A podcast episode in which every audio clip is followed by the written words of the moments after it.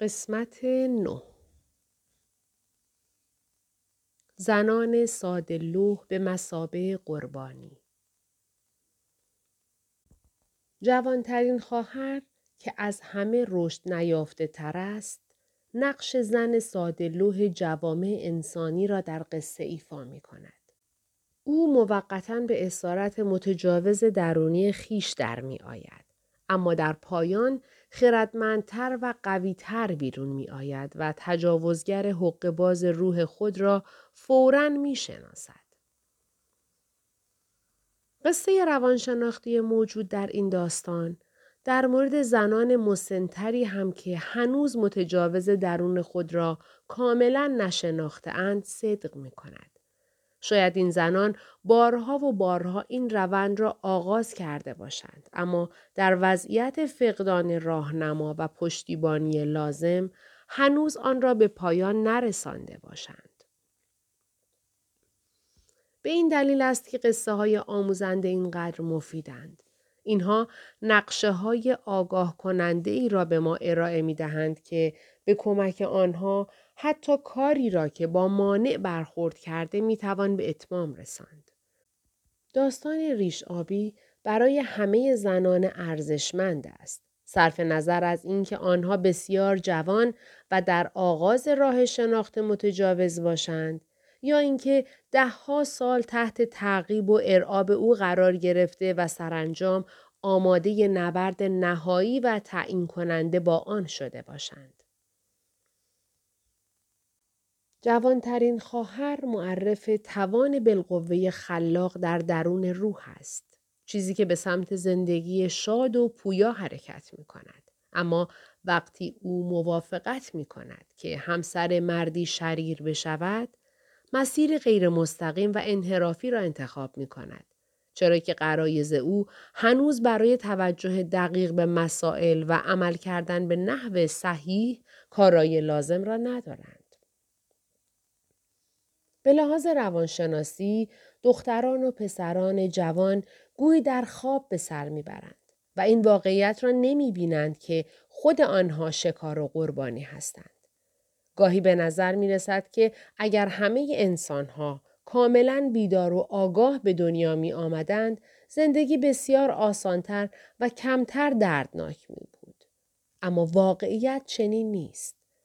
همه ما مستعد رشد به دنیا می آییم.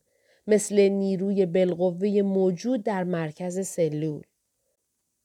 در زیست شناسی استعداد رشد بخشی از یک سلول است که به عنوان چیزی که در آینده خواهد شد تعریف شده است.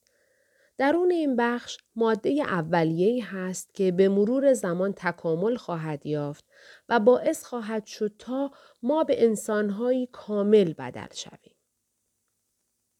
بنابراین زندگی ما زنان به معنی شکوفایی و تسریع این استعداد رشد است. قصه ریش آبی از بیداری و آموزش این کانون روحی و این سلول تابناک سخن می‌گوید. برای کمک به این آموزش جوانترین خواهر موافقت می کند با نیروی ازدواج کند که به اعتقاد او بسیار خوب و با نزاکت است. ازدواج در قصه های کودکان بیانگر این است که فرد وضعیت جدیدی را جستجو می کند و لایه جدیدی از روح قرار است آشکار شود. اما زن جوان خود را فریب داده است. او ابتدا از ریش آبی می ترسید و احتیاط می کرد. اما کمی بازی و شادی در جنگل باعث شد تا شهودش را نادیده بگیرد.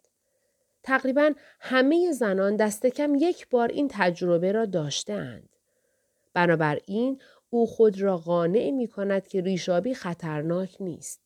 بلکه فقط کمی عجیب و غریب و خودمحور است.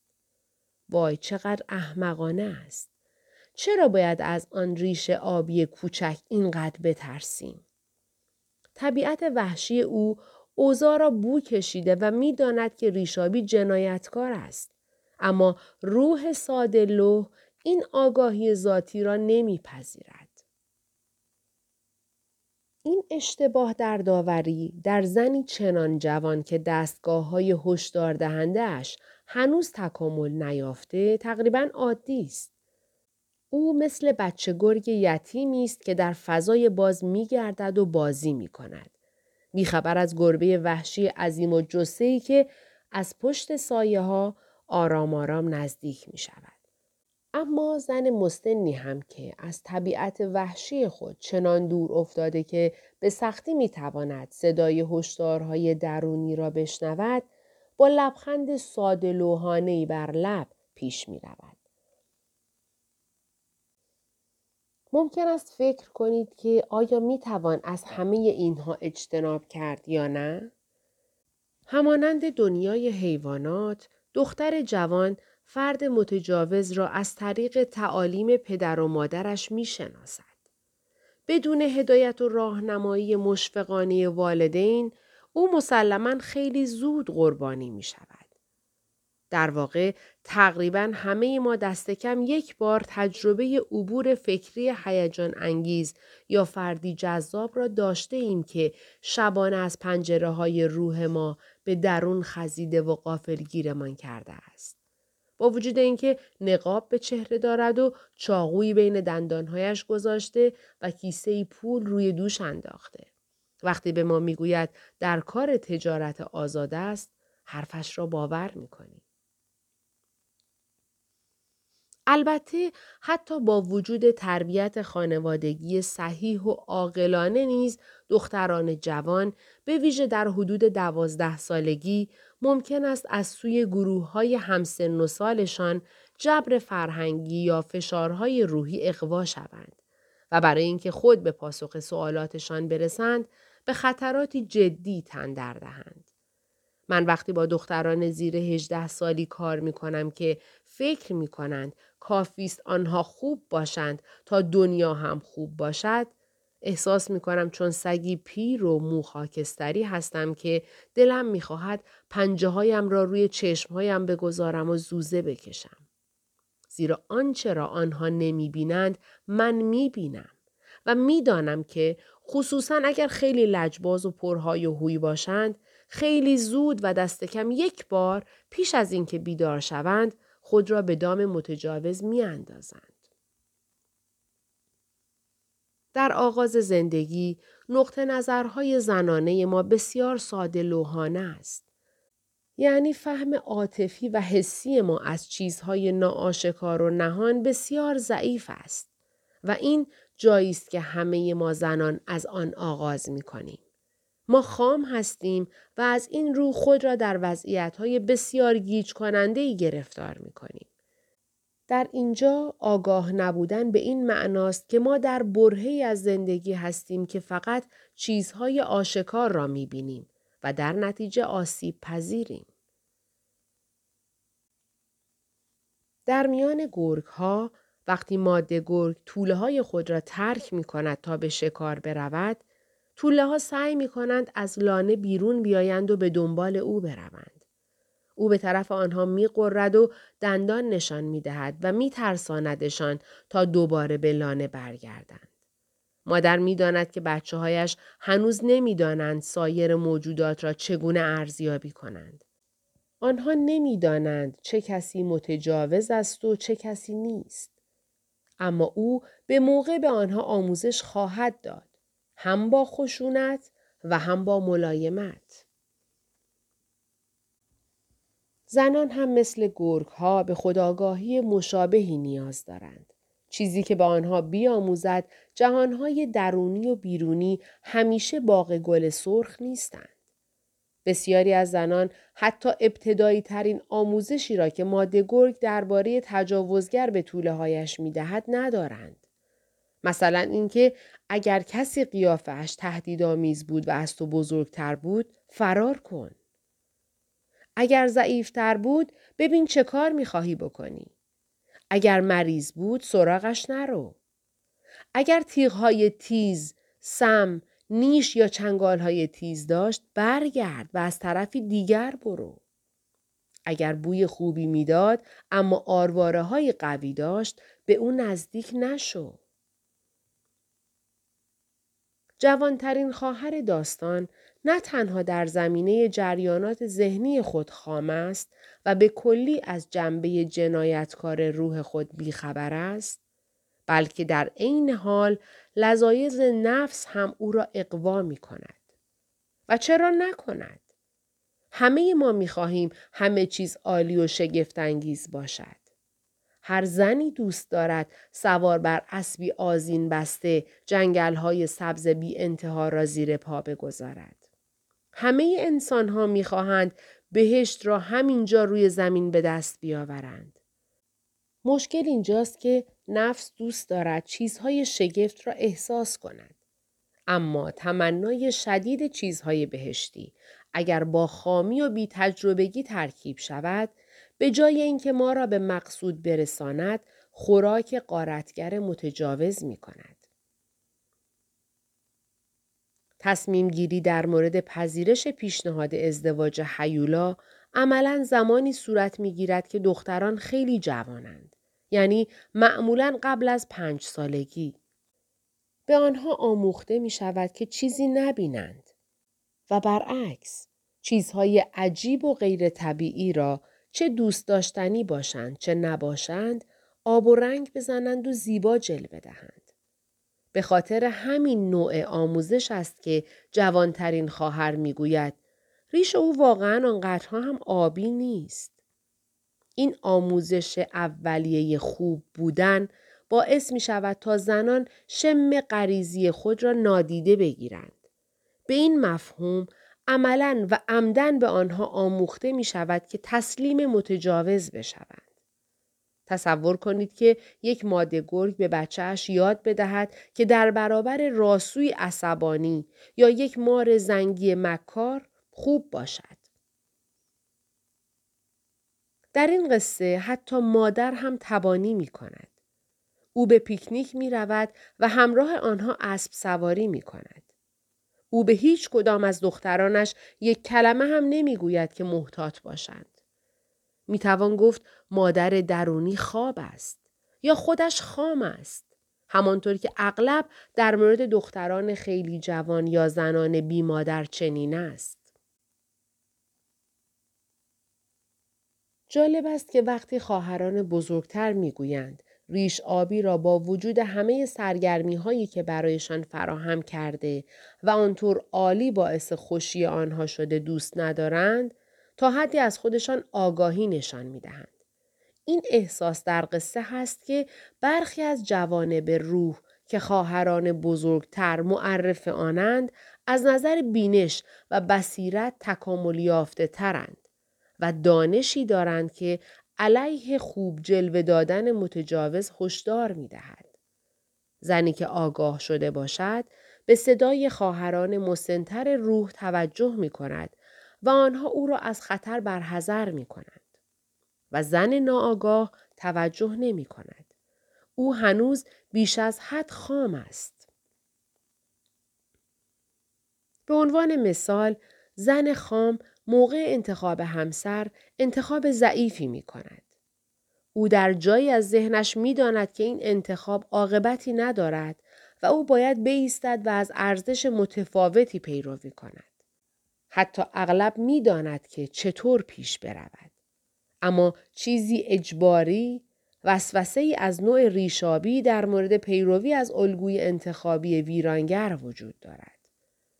در اغلب موارد زن احساس می کند که اگر فقط کمی دیگر به الگوی انتخابی ادامه بدهد حتما احساس سعادتی که در جستجوی آن است در پیچ بعدی جاده ظاهر خواهد شد.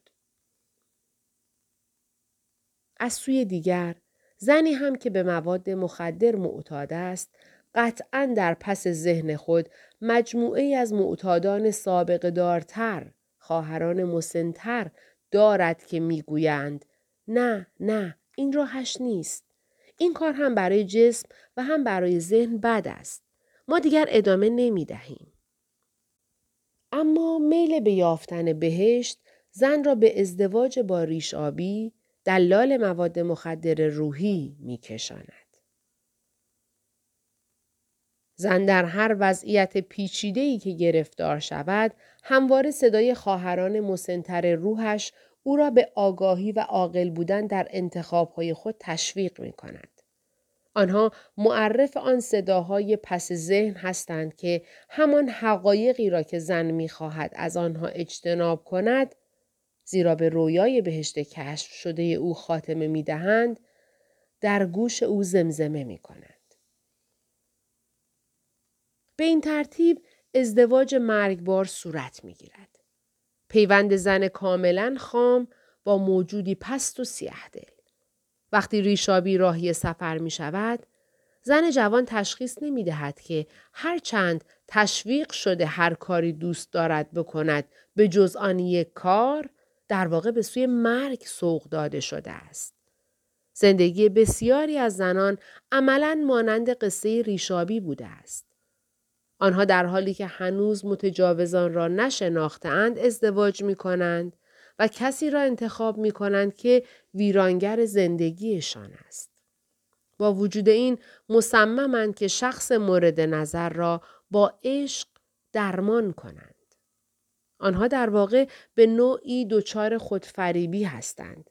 چرا که اغلب اوقات مشغول تکرار این جمله اند که ریش او واقعا آنقدرها هم آبی نیست.